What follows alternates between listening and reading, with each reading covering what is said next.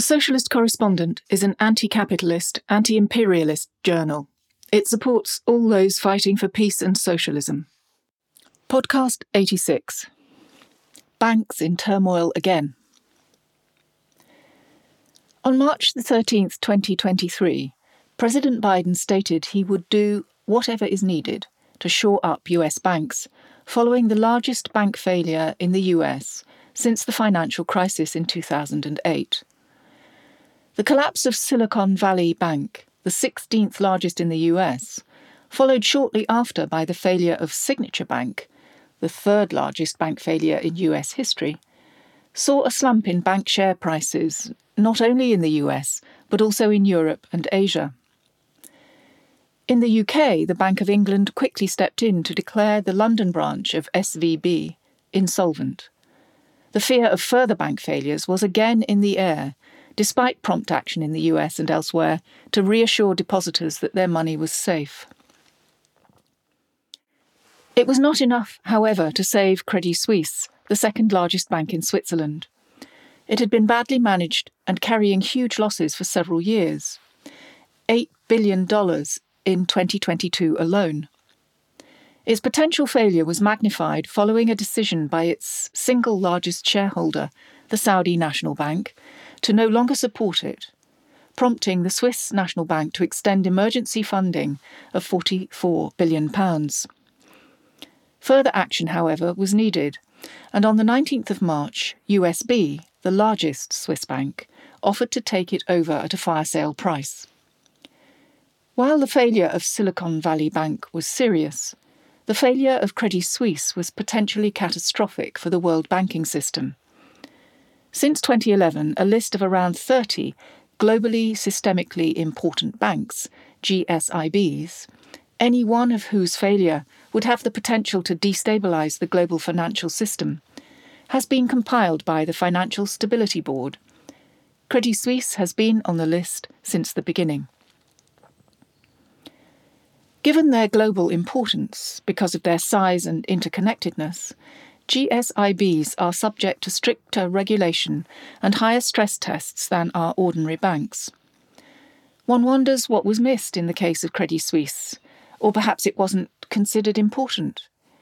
In recent years, it has been fined for serious mismanagement, including commissioning spying on seven of its senior executives, for facilitating tax and sanctions evasion, and for a multi million pound fraud in Mozambique. Its most recent annual report devoted more than 10,000 words to listing lawsuits, government investigations, and settlements, as reported in the Wall Street Journal in March this year.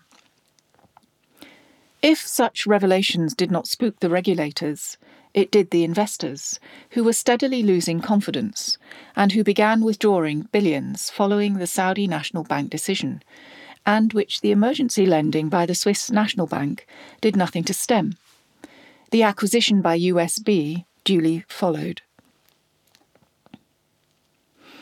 Failures in the regulation of US banks have also been cited in the cases of Silicon Valley Bank, SVB, and Sovereign Bank. In a letter to the Federal Reserve, the US equivalent to the Bank of England, 12 US senators, including Bernie Sanders and Elizabeth Warren, warned that a loosening of the regulation on banks, which was approved by the Trump administration in 2018, be reconsidered or rolled back, particularly for regional banks with assets of between 100 and 250 billion dollars, which would have included SVB and Sovereign. Irresponsible and excessive risk taking by SVB and Signature executives should serve as a clear reminder that banks cannot be left to supervise themselves, they wrote. They went on.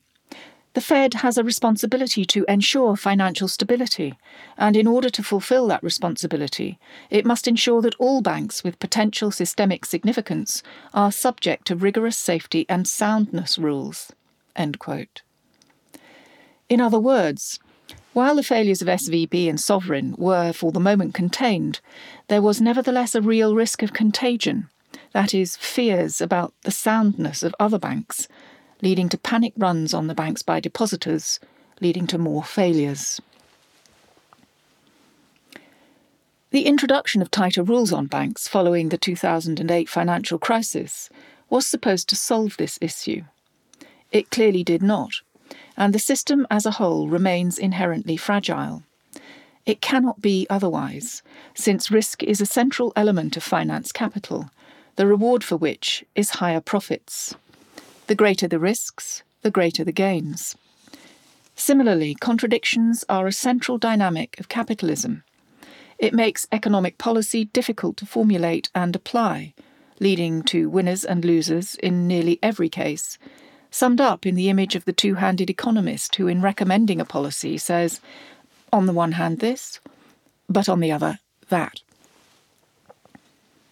This is well illustrated in the current issue of how inflation is handled. A sound monetary system is an essential element of a modern economy. A key property of sound money is that its value must be relatively stable over the long term. Inflation directly threatens this, in that it erodes its purchasing power, meaning less can be bought with the same amount of money. Everyone understands this, and everyone understands that inflation needs to be controlled. In the UK, this is the job of the Bank of England, which is mandated to keep inflation at around 2% per annum. It is currently over 10%, and is in part driving the current cost of living crisis. The 2% figure to guide policymakers is designed to avoid actions that would cause negative inflation, that is, deflation, which is considered far worse since it would lead inexorably to recession and most probably depression, as in the 1930s. The 2% target was adopted by the Federal Reserve in 2012 and was quickly copied by the Bank of England and then other major national banks, such as the Swiss National Bank. In itself, this shows the continued dominance of the US in global finance alongside the City of London. The close linkage continues, as demonstrated in the decision of the Federal Reserve to raise interest rates by a quarter point on the 22nd of March to a new target range of 4.75 to 5%, followed a day later by the Bank of England making the same rise and consequently settling the bank rate at 4.25%. The rationale in both cases was to slow and, if possible, begin to reverse the rise in inflation by making borrowing more expensive, curtailing economic activity. The strain such rises in bank rates imposes, the 11th consecutive rise in the case of the Bank of England, is clear for anyone with a mortgage since their costs each month will rise either immediately if they're on a variable rate or when they remortgage. It also puts a strain on banks, increasing the likelihood of business failures, and hence potential bad debt losses, and forcing changes to the way they do business. The period preceding the current rise in inflation saw inflation levels of 1% or less, with corresponding low interest rates posted by central banks over many years. This encouraged banks to buy bonds. The global bond market is around $128 trillion, which is higher than the global stock market, which stands at $100 trillion. It is where governments, large firms, and big banks go to borrow money. Bonds, and especially long term government bonds, are considered safe investments. They work in the opposite direction to interest rates if interest rates increase, the price of bonds decreases, and vice versa. The recent quick succession of interest rate rises has reduced the price of bonds. 10 year UK government bond prices were about 20% lower in March 2023 than they were at the end of 2021.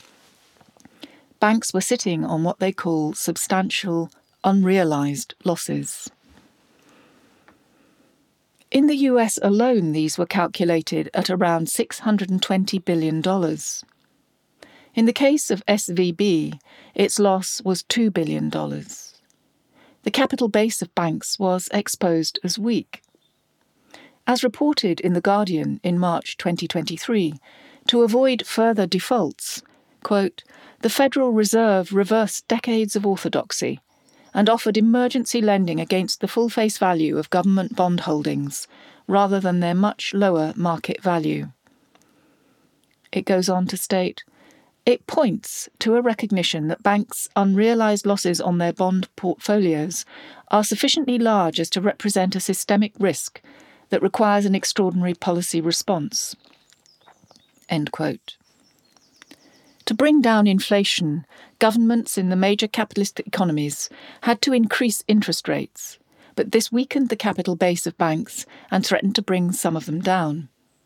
The two handed economist at work on the one hand, but on the other. Or alternatively, we could call it another capitalist contradiction. The banking crises identified above have shown the potential fragility of the banking system and the broader vulnerability of the global financial system. This was commented on in October 2022 by Kristalina Georgieva, the managing director of the IMF, in an address tellingly titled Navigating a More Fragile World, she said, We are experiencing a fundamental shift in the global economy.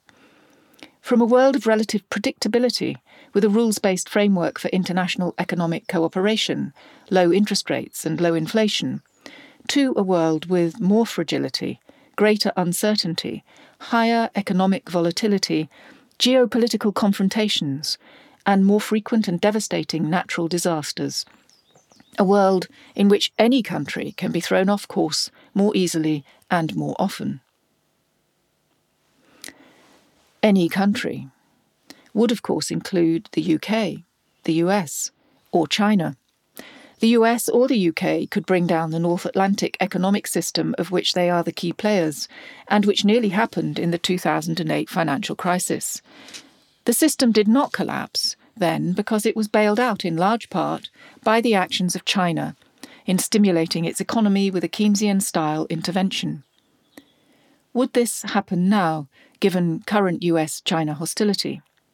Is this not one of the geopolitical confrontations Georgieva speaks of? She goes on to state, quote, what can we do to prevent this period of heightened fragility from becoming a dangerous new normal? First and foremost, we must stabilise the global economy by addressing the most immediate challenges. Stay the course to bring down inflation. Here, the cost of a policy misstep can be enormous. Not tightening enough would cause inflation to become de anchored and entrenched, which would require future interest rates to be much higher and more sustained, causing massive harm on growth and massive harm on people. On the other hand, tightening monetary policy too much and too fast, and doing so in a synchronised manner across countries, could push many economies into prolonged recession. We meet the two handed economist again. The goals are clear stability and inflation reduction, but the policies are contradictory. The IMF remains the main intergovernmental organisation overseeing the global financial system. It has changed in recent years and is not quite so subservient to the US as it was some years ago, even if it still takes its lead from it. Its message needs to be taken seriously. But it cannot and will not propose the sort of policies that would guarantee a better financial stability. It relies on the assurances that the major capitalist countries have put in place strong enough measures to stabilise their own economies. Recent events have shown they have not. It requires, for a start, thoroughgoing reform of Wall Street and the City of London, beginning with the banks. But as past events unsurprisingly have shown, they calculate it is not in their immediate interest, and so it is beyond them. Nothing substantial will happen until the next financial crisis, and then the one after that, until the capitalist financial system finally implodes under the weight of its own contradictions. If you'd like to read more or to subscribe to the journal, you can do this via our website at www.thesocialistcorrespondent.org.uk.